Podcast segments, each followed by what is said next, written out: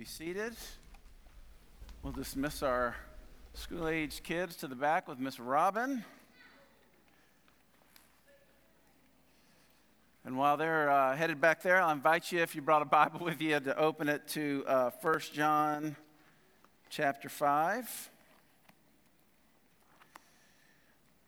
There's a chance we'll finish uh, 1 John today, and there's a chance we will not. Just depends on how, how this goes.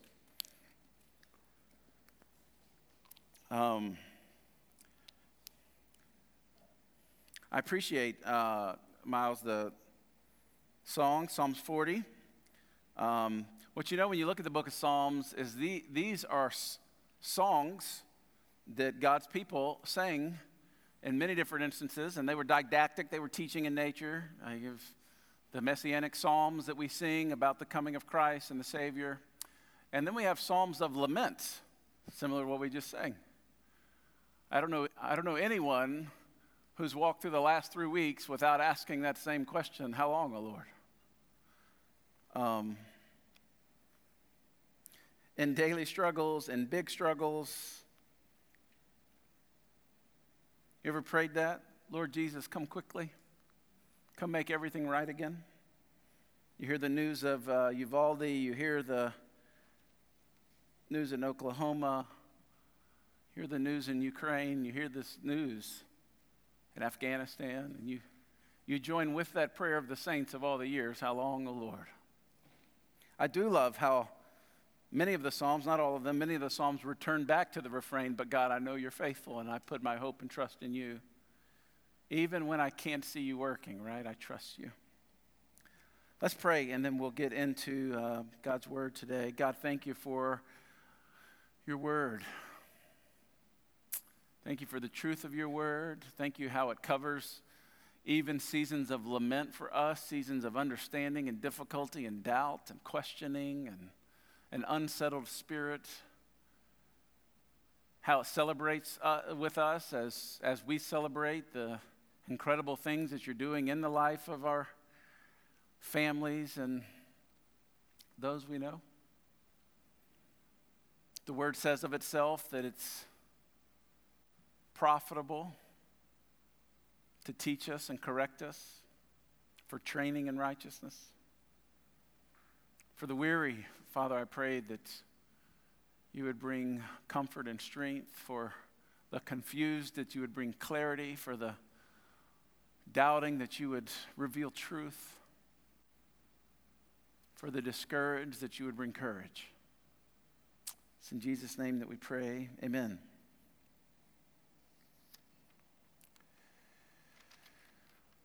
Our passage today will be uh, 1 John chapter 5. I'm going to jump in in verse 13 and read through verse 18.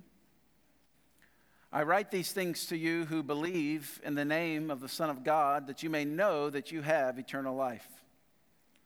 And this is the confidence that we have toward him that we ask, that if we ask anything according to his will, he hears us. And if we know that he hears us, and whatever we ask, we know that we have the request that we have asked of him. If anyone sees his brother committing a sin not leading to death, he shall ask, and God will give him life. To those who commit sins that do not lead to death, there is a sin that leads to death. I do not say that we should pray for that. All wrongdoing is sin, but there is sin that does not lead to death.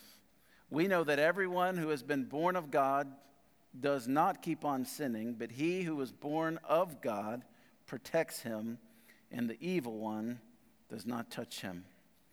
This is the word of the Lord.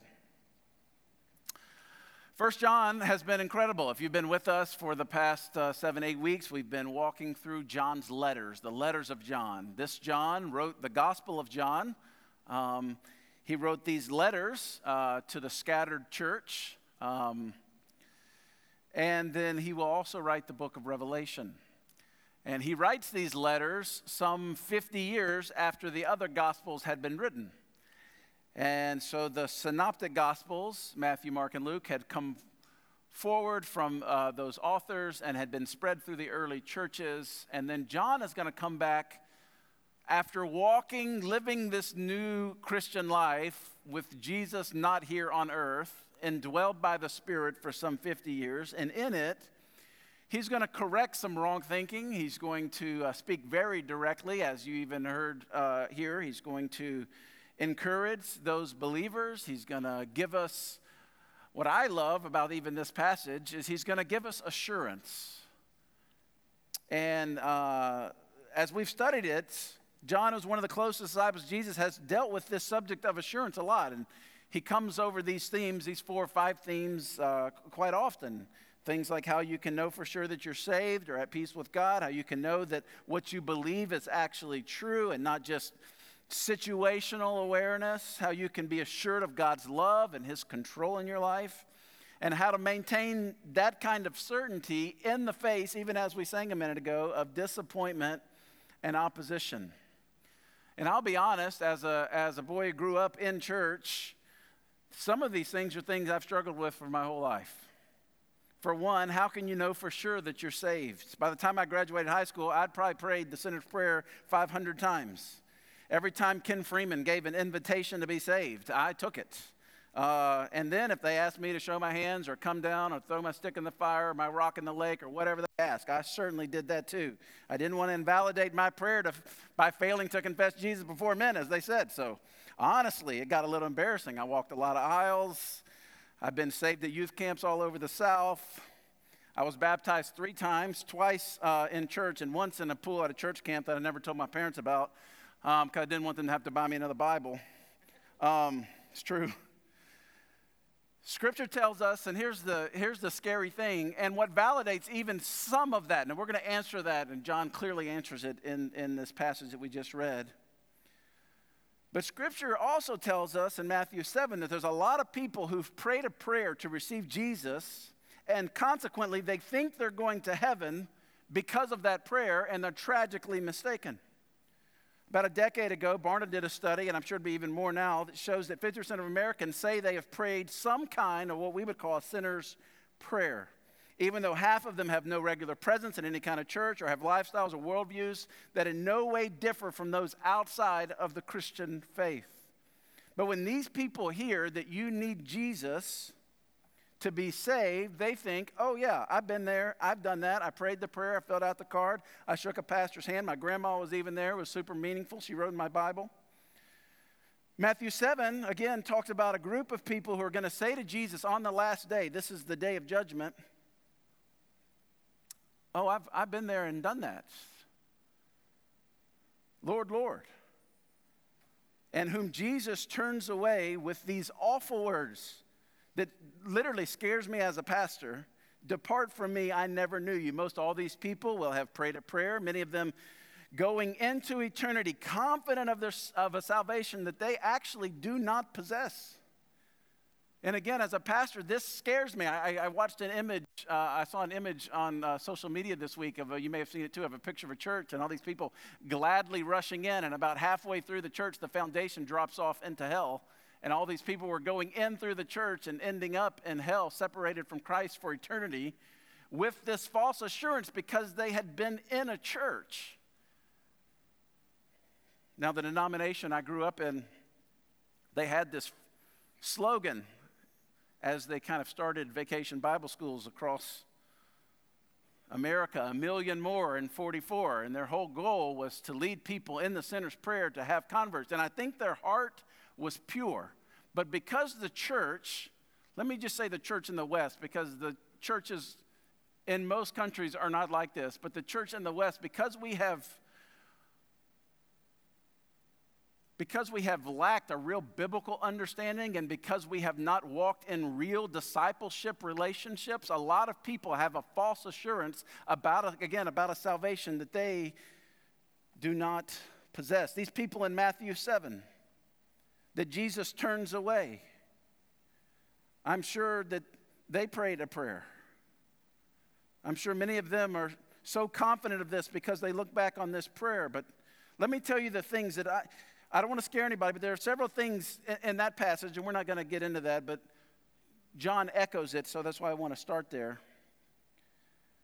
That they used to assure themselves of salvation that are not legitimate. One, it was a prayer that they prayed.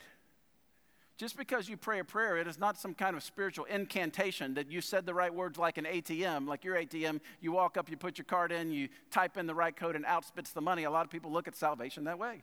That I just got to say the right prayer, that I'm a sinner and you're a Savior, and then if I prayed that prayer and I shook someone's hand or whatever the case may be, then I am good with Jesus. Other people are assured of their salvation because of religious and ministry activity. These people in Matthew 7, even were very active in their churches and they went on mission trip and they knew the verses and they volunteered and they were even active in their prayer ministry. It says that they even helped throw demons out of people in Jesus' name. And yet Jesus tells to them, Depart from me, I never knew you. People sometimes use the fact that they're immoral, that they feel guilty about their sin. And these people in seven, Matthew 7, I'm sure were more people, and I'm sure they felt guilty. Lots of people who aren't Christians feel guilty about their sin. That's one of the primary reasons we have the industry of psychology. It's built upon dealing with guilt. Judas felt so guilty that he went out and hung himself after he betrayed Christ. Feeling bad about your sin doesn't prove that you are indeed saved. Because you're not saved because you pray a magical prayer. You're not saved because of religious activity. God saves us when we repent and believe the gospel. And you can express that repentance and faith in a prayer, and you probably should. But it's not the prayer itself that saves us, it's the repentance and faith, the belief behind that prayer in which we lay hold of salvation. And so, as we get to the message today in 1 John, I think this chapter specifically, this letter, comforts those who are unnecessarily troubled, and it also might trouble those that are unjustifiably comforted. First, let's ask this question Does God really want us to know for sure that we're saved? Some might say no. At least God doesn't want us to know where we stand with Him because that's a way of keeping us in line. Like dangling a carrot in front of us. You better act right or you're not going to get to heaven. If you don't, if you don't, if you don't act, if you don't act right, you're going to go to hell forever. Which that's a scary thing. That's why I got saved 500 times. Note that this is what the Pharisees did, and you saw how mad it made Jesus. How they tried to hang justification with God, right? Like a carrot in front of people. You better act right. And I guess the thought is if you guaranteed someone that they can't be fired, then they're going to be lazy in their job and then they're not going to show up for work. What can they do? They're just going to fire me? They can't fire me, so I'm not too worried about it. Or likewise, people think that if someone had the assurance of salvation, they'd get lazy. They wouldn't even have to do all the things. So, does God even want us to know? And second, how can we know? And John answers both of these questions in this one verse. Look at verse 13. Does God even want us to know that we're saved? Verse 13 I write these things to you who believe in the name of the Son of God. If you highlight in your Bible a circle, this might where you want to do it, that you may know that you have eternal life. Really, for two reasons. God does want us to know, and here are the reasons. One, because he loves us. And when you love someone, you want them to know that you love them. You don't want this, them to guess. You've ever a car, uh, written a card to your kids or your mom or dad or your spouse, you likely tell them that you love them because if you love someone, you want to express that love to them, and God loves us. Secondly, the only way we'll ever develop real love for God is if we are assured that He loves us. Real love only grows in the soil of security. Real love only gl- grows in the soil of security. When you make someone behave by threatening that you, that, that, that by threatening them, you might coerce their behavior, but you'll never captivate their heart. This is how you, you, you know this in marriage, those of you married or that you've seen kids. You don't just all force them.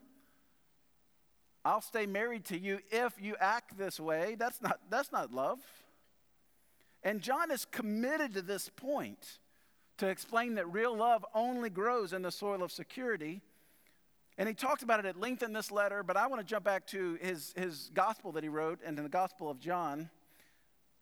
he uses some of the most intimate language, two metaphors to really communicate this point that God does want us to know that we are his beloved children.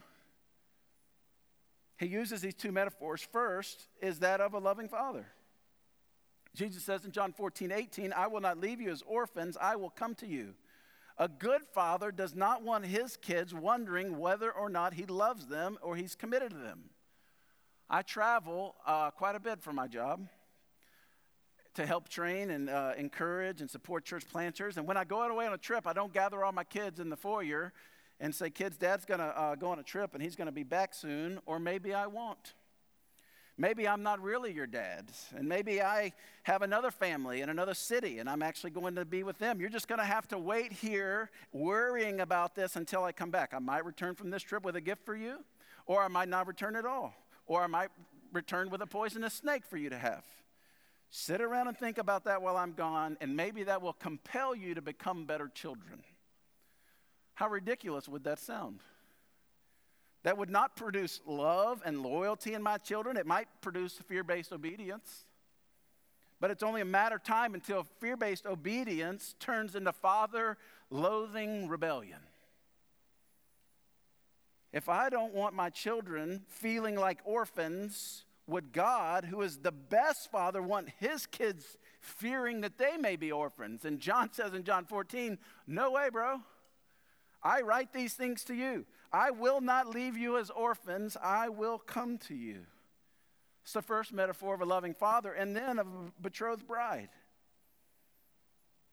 In that same conversation in John 14, Jesus compared his disciple to a betrothed bride, just like a man assures his fiancee that he loves her and he's coming back for her. Jesus told his disciples that he for sure would be coming back for them. He said in verse 3 of John 14, and if I go to prepare a place for you, I will come back and take you with me that you may be where I am.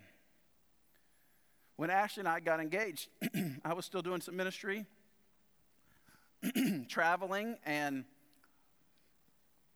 I would leave. And when you're that starstruck in love, two weeks seems like months and months and months. I remember actually coming back from one of those trips and eating at, uh, at Trejo's, and uh, I'd not seen Ashley in like 10 days, and we were just staring into each other's eyes over chicken enchiladas. And, uh, you know, real love, right?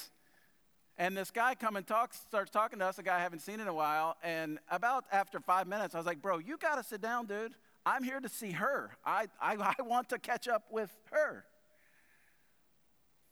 Some of you know that uh, Connor is engaged. And he's going to be married uh, in a few months. And uh, that's pretty exciting.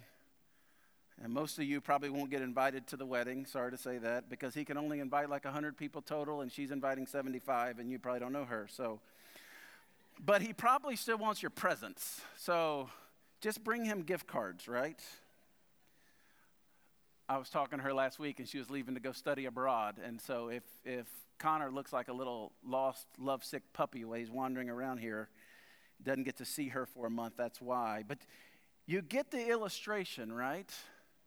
Like a betrothed bride, like a loving father, Jesus uses the same illustration of this love struck couple longing to be with each other to compare his love for us.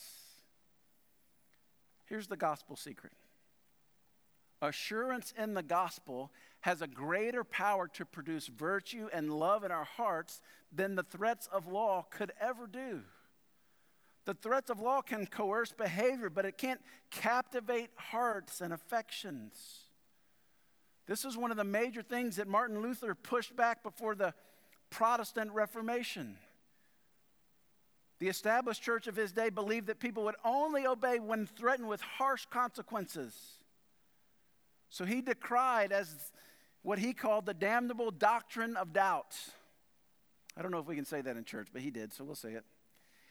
He said, being afraid of judgment will produce a surface level adherence only. But underneath that thin veneer of obedience will rush a river of pride and fear and self interest. The only way to develop real love for God is to have the fear removed. And this is what, if you remember a couple weeks ago, we talked about in 1 John 4 perfect love casts out fear. Love only grows, love for God only grows in the soil of security. That's what John again says in 1 John 4. We love him. Why? Because we're commanded or threatened with hell if we don't? No, no, no. It says we loved him. Why? Because he first loved us. Assurance of the love of God for us is what produces love for God in us. And if you're having trouble walking with God, anger or habits you can't break, what you need is not more condemnation. You need to know the sweet assurance of His love. You need to know grace. This is what the church is. If we're not a body of grace filled, grace oozing people, then what are we doing? This is what we know grace, that we did not deserve salvation, but God freely bestowed it upon us through His Son. Everything we do spiritually grows out of that. Again, I hate to keep referring to past messages. We talked about this in the gospel, that the gospel is inside out. What God is doing inside of us. So we don't go and say, man, I got to I got to drink less or cuss less or whatever the, the thing is. No, God begins to do something inside of us that makes the things we used to love now we hate because He's changed us. Everything we do spiritually grows out of that. You'll never go anywhere spiritually until you're first assured that He is yours and you are his. This is such beautiful covenant language. This loving father picture in Luke, 13, uh, in, in Luke 15, we could look at that. We could look at several places in the Gospel of John. Friends, God wants to know if you have repented and placed your faith in Jesus, that you are his beloved children. He wants you to know. The second question that I said we were going to answer is how, how then can we know? How can we be assured of these things? And again, in the pattern of John, he identifies two major things in these verses, both of which we've already talked about in the past. We might flesh a little bit out more next week, but look at verse 13 again. This is the first one, at least. I write these things to you who believe in the name of the Son of God that you may know that you have eternal life. How can we know? Well, one, that you have placed your hope for heaven on Jesus Christ and his work on the cross. That's how we know. It's not based upon your spiritual resume or how many demons you've cast out or how many hours of prayer that you've done or how many years you've been in church or how many committees you've been on or what your daddy did or mama did or grandpa did or what your kids have done. It, has, relies on none of that. None of that is on the spiritual resume. The only thing on the spiritual resume that makes you part of God's family is repentance and faith. That's, it's only one line. Jesus, I am trusting your finished work on Calvary on my behalf. When John says you believe in the name, believe in the name means that you rest in the account of. Think about it like this on a couple occasions, I've had the privilege to play some really nice golf courses that I cannot afford, nor can I gain entrance because it's a members only club. And I'm not a great golfer, and I'm always really nervous when someone invites me to play in these places. But a couple months ago, I was in Phoenix, and there's an exclusive golf club that you cannot play unless you have a lot of money and you know someone. Well, I didn't know someone, but someone else knew someone. And so he was in my little golf party. And so we went to this beautiful golf course, and there's pros playing, and I should not be there. Like, I'm going to really injure one of these pros because, you know, I'm the guy that like skips over a couple fairways on accident. That's how, woo, like this. And the marshal sees me playing and uh, knows that I don't belong there. And so he comes up and he says, uh, What's your name, sir? And I tell him, My name's Luke Allen. And he's looking furiously through some notes and he's calling on a radio. And my other buddy was getting ready to, that actually knew the rich guy that got us in there. And he's like, Just say Bobby McCaslin, Bobby McCaslin. And that was the code. I said, Oh, we're, we're guests of Bobby McCaslin, who I don't know. But evidently, he knows some people, right? And so he gets us, when, when we claim his name, it gives us the authority to be on the golf course. In the same way, this is what, like, like don't charge my credit card, charge Bobby. That's what I'm saying. When we believe in the name of the Son of God, we are resting not on ourselves, we are resting on His action to save us. Does that make sense? So we don't attempt to earn heaven by drawing on our own moral bank account or the people we know. We go under His name, withdrawing on His righteousness in our place. This is salvation. The gospel, by its very nature, produces assurance because when you're not depending on how well or how much you've done to earn your way to heaven, you're resting on His finished work that's already been completed. The analogy maybe you've heard me use before is a chair. You're all sitting in a chair. You can only be in one of two positions toward the chair standing in your own strength or seated in the rest of the chair. In the same way, you can only be in one of two positions as it relates to Christ standing in your own authority working feverishly to earn your way to heaven, or you can be seated in submission, standing in your own hopes of righteousness, or seated in the righteousness of Christ. Does that make sense? What if, well, Luke, what if I told the chair how much I trusted it but never sat down? Well, that, that doesn't count. Your faith is not in the chair, it's not speculating of the strength of the chair.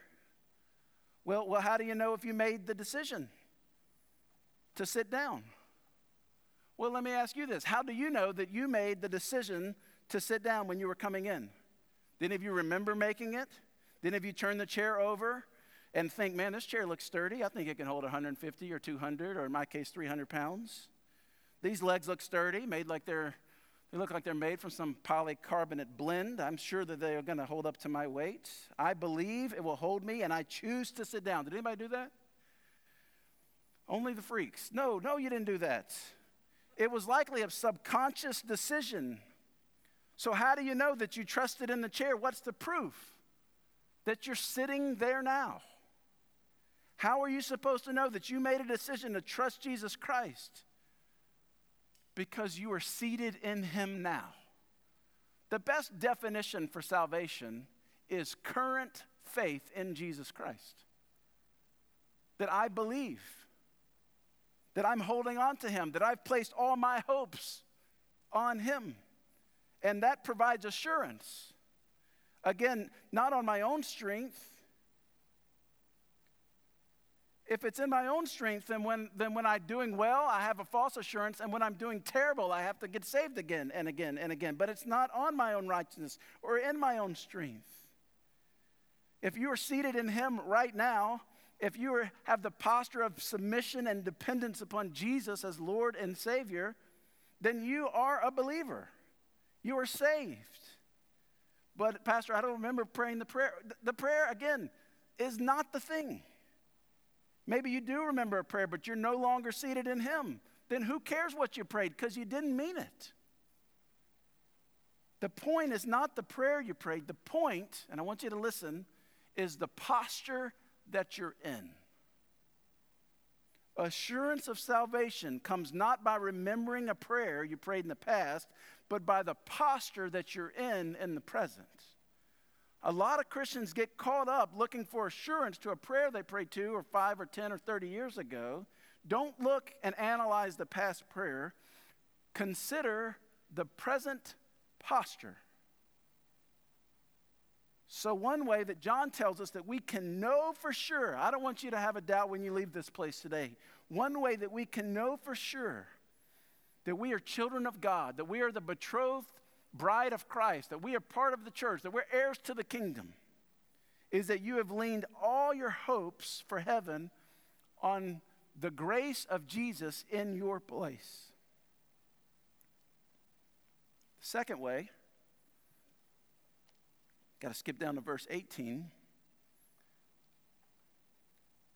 We know that everyone, verse 18, who has been born of God does not keep on sinning, but he who was born of God protects him, and the evil one does not touch him.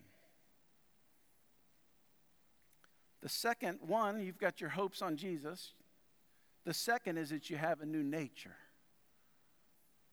The Holy Spirit is inside of you, and He brings with Him this new nature. The Old Testament language is you get rid of the heart of stone, and now you have a heart of flesh. Paul would use the, the, uh, the word, uh, the phrase, you're a new creation. If you've been born of God, you've been given this new nature with new desires, so you don't keep on sinning because you have these new desires.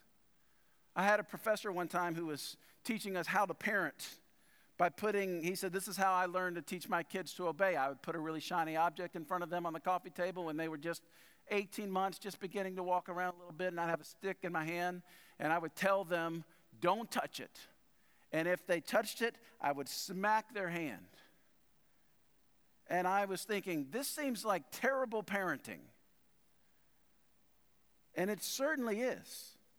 God doesn't change us by putting sin in front of us and then beating us if we touch it. No, this is the inside out work of the gospel. He changes us by giving us a new heart. We're to use the language of Jesus with Nicodemus that you are born again or born from above. And when that happens, we don't love unfaithfulness and dishonesty and self glorification and hatefulness like we used to. These things actually start to make us sick. Not because God's threatening us with a lightning bolt to punish us. No, because they become disgusting to us because they don't line up with our new nature. And when you do start to go back towards the sin, which we all do, this verse, I love this verse, it says that He protects us, He renews us. There's a play on words here that John's using. If you've been born of God, then the one who was born of God, that's speaking of Jesus, protects you. All of us backslide. All of us fall. But the sign of someone who is actually saved is that they always come back. You could use the parable of the seed and the sower. That the seed fell upon four types of soil there. You know, the seed fell and was snatched up, the seed on rocky uh, places. It, it, fell on, uh, you know, some shallow soil. Didn't have roots, so it didn't last when the sun came out. It fell and took root, but it was quickly snatched away. And then the soil, it actually fell and produced fruit. This is what he's saying. You are assured that you are one of God's children. The assurance comes by the new desires.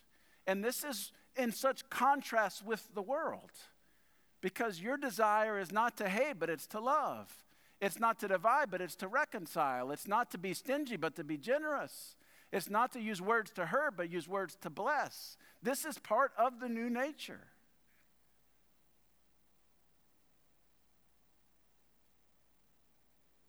One of the signs that your salvation is genuine is that you never permanently fall away from it. God keeps bringing you back over and over. It says in 1 John chapter 2 verse 4, Whoever says, I know him, but does not keep his commandments, tell us what he is, John. He's a liar. If you say that you know God, but yet practice sin, and I don't mean struggle with sin, because we all do that, but you engage in sin willfully and defiantly, you are not one of God's children. This is what John says. If you fill up your weekend with all the things that put Jesus on the cross, then walking in here this morning and checking in with God and singing a few songs, that does not deceive God into thinking that your heart actually belongs to Him. The simple fact is, you can't love God and love the things that grieve Him. You can't love God and be neutral towards the things that He hates. You can't have a mouth, as James would say, that sings praises to Jesus with a life that openly crucifies him.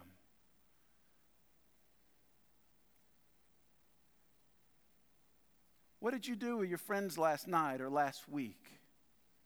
Do those things openly show your love for God?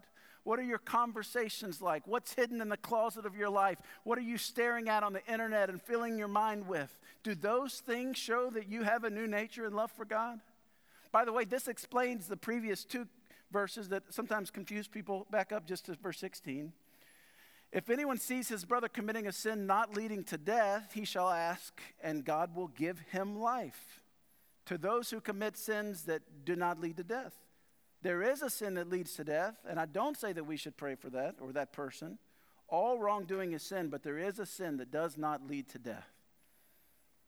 Just quickly, there are two kinds of sins that he's talking about. Every one of us stumbles into sin, and we need to pray and we need others to pray for us. And when we see others committing sin, John says here that God will bring them back to their senses through our prayers for them. God will restore them, it says here, God will restore them to life, and God will give him life. God promises to bless the prayer made on behalf of a brother or sister in sin. Maybe such prayers have some kind of special power before God because they are prayers in fulfillment to the command to love our brothers, as it even talks about in verses uh, 14 and 15. That we know that He hears us in verse 15, and whatever we ask, we know that we have the request that we have asked of Him.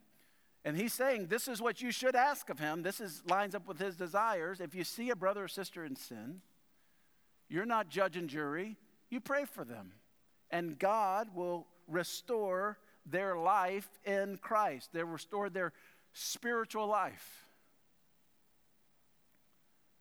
Surely we love each other best when we pray for each other. Now, that's not normally what I saw in church. If someone started dabbling in something that we did not understand or blatant sin, we ostracized them. We pushed them away instead of trying to love them, to show grace to them. And I know that is a, it takes a lot of wisdom from the Holy Spirit to know what posture.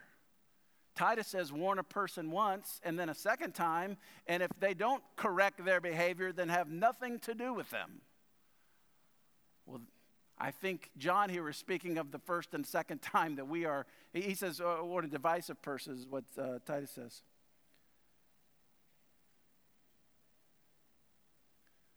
But there's another kind of sin that John's talking about here, or less, maybe we should say it a sinful resolve that represents the hardness of heart so severe that the person never comes back from it.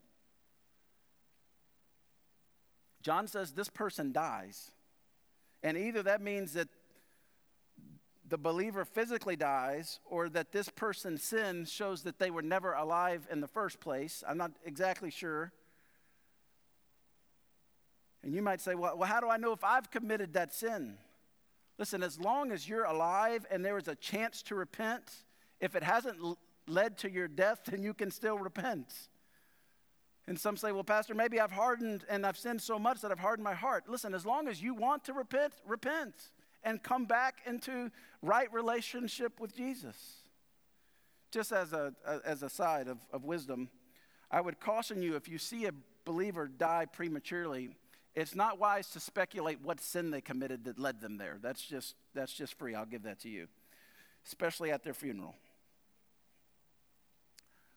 We know that everyone who has been born of God does not keep on sinning. This is the new nature that is continual evidence that we're not of the world.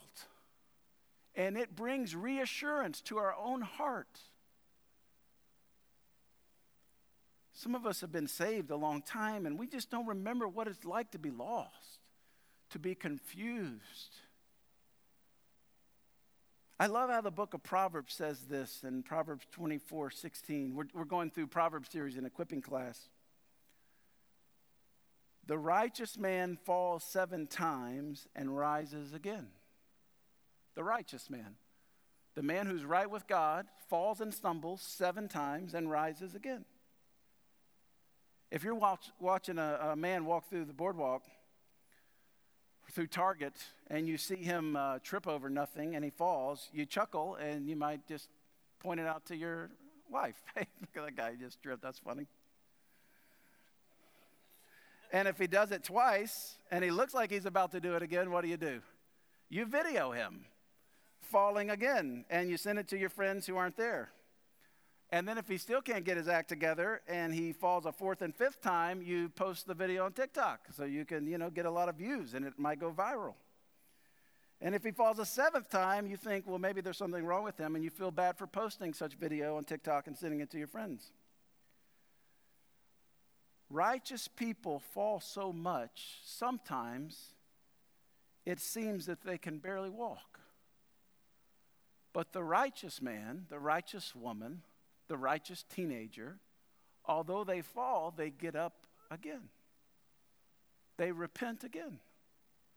They place their faith in the chair again. They are seated in submission to Christ again. Here's the point.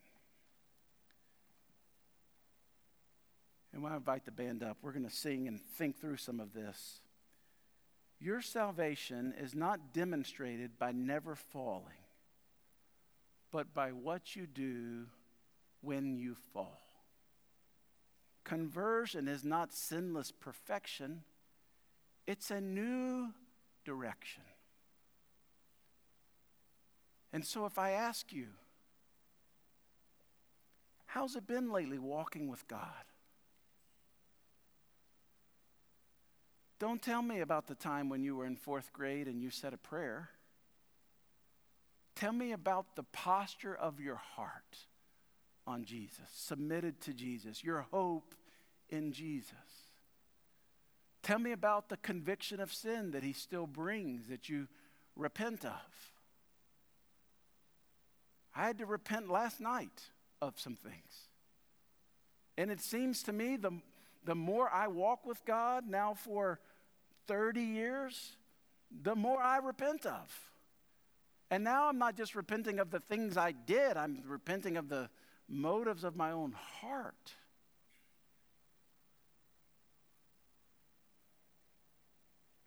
For those of you in here that have been in church a long time, let me just, or, or for those who have never heard it, let me just summarize the gospel for you.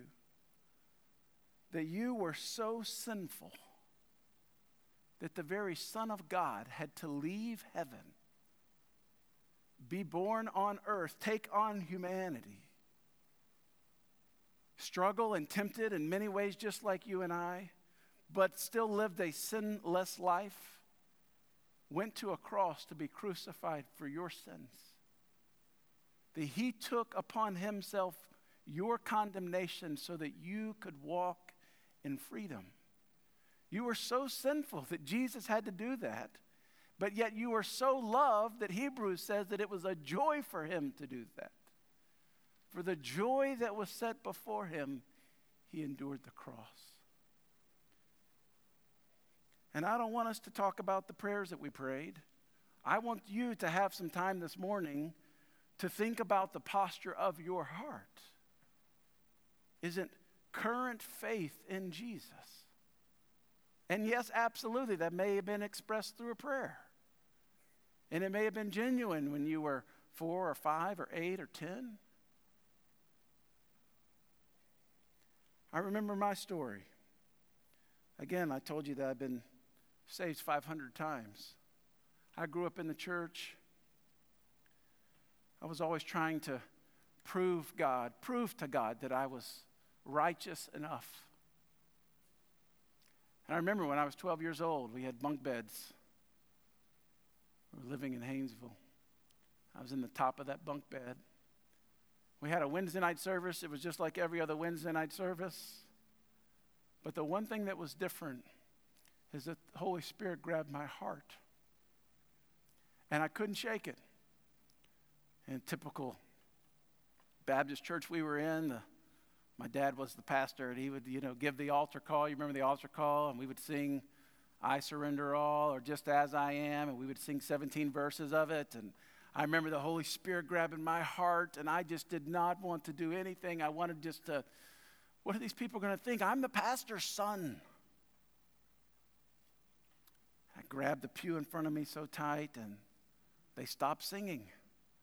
And I thought I was through. I got, I got out of the, the conviction. I was, we were done, and I ran out of the church. We actually lived in a little trailer right next to the church. And I remember going, going to bed early. The Holy Spirit was not done with me. Just sat there and I was thinking, you know what? My life is separated from God. That I, as good as I want to be, and I was a good kid, I, I was trying to earn my way, and I realized at that moment that there's nothing I can do to earn my way. It's all about trusting Jesus. So my dad had some meetings after church, and he came in. He could hear me crying in bed. My dad came in and talked to me. I said, Dad, I know I, I know I walked an aisle at five years old and was baptized, and I know I got saved at every other camp in between here and there, but I don't think it was ever real. I, I never really placed my faith and hope in Jesus. I was placing my faith and hope on my job to perform. like a loving father does, he didn't condemn me or make fun of me. He said, Well, let's, let's just get that right right here. And we did. It wasn't the prayer. I was already saved at that point. I'd already placed my faith in Jesus earlier that night. Can you hear my heart, friends? I do not want you to walk out of here playing a religious game and be part of this group in Matthew 7. And you tell Jesus, you know what I did? I, I, gave, I gave sacrificially to the Above and Beyond Building Camp initiative. I did that. I went to MC every night and DG every night, and I read my Bible, and I, I, I even served on the kids' team. I served on the kids' team and the cargo team on the same day. For Jesus just to say, it's not about those things. Depart from me, because I never knew you. Salvation is about being part of God's family, it's about walking with Jesus. And if you've never done that, I want to give you an opportunity to do that today. That we wouldn't walk out of here playing religious games. And, and maybe you are a believer and you're, you were genuine in putting your faith in Him. And I pray that this, this just brings assurance to you, that you walk out more confident than ever that you are part of God's family with a resolve to be conformed into His image. Let me pray for us. God, I thank you for the truth of your word. I thank you for your forgiveness of sin. I thank you that you are long suffering with us. And as we as we soberly and solemnly in this place, we we we imagine ourselves standing before a holy God. And we know all of the sin that has separated us from you. Original sin, the sin that we've done, the sins of commission, the sins of omission, the good we should have done and we didn't do. We know all those things, and they've separated us from you. And now you're inviting us, those that have never placed their faith and trust in you, this morning to do that today, to take a step of faith, to cross a line of faith, to place their faith and hope in you and not the good they've done and not their what their mama or daddy's done or their kids have done, but that they've done. That they've placed their faith and hope in you. And I pray in a room this size, surely there are people that are taking that step today. I pray they rejoice in their salvation today. I pray that there are none that leave like I did that night, full of conviction, but with trying to run from you. You've brought us here for this very moment. For the believers in the room, I pray that they walk out with more confidence than they've ever had about what it means to be your kids. That they would fight against the sin that still tempts us. That they would be resolved to proclaim this good news to a world that's lost and desperate for it.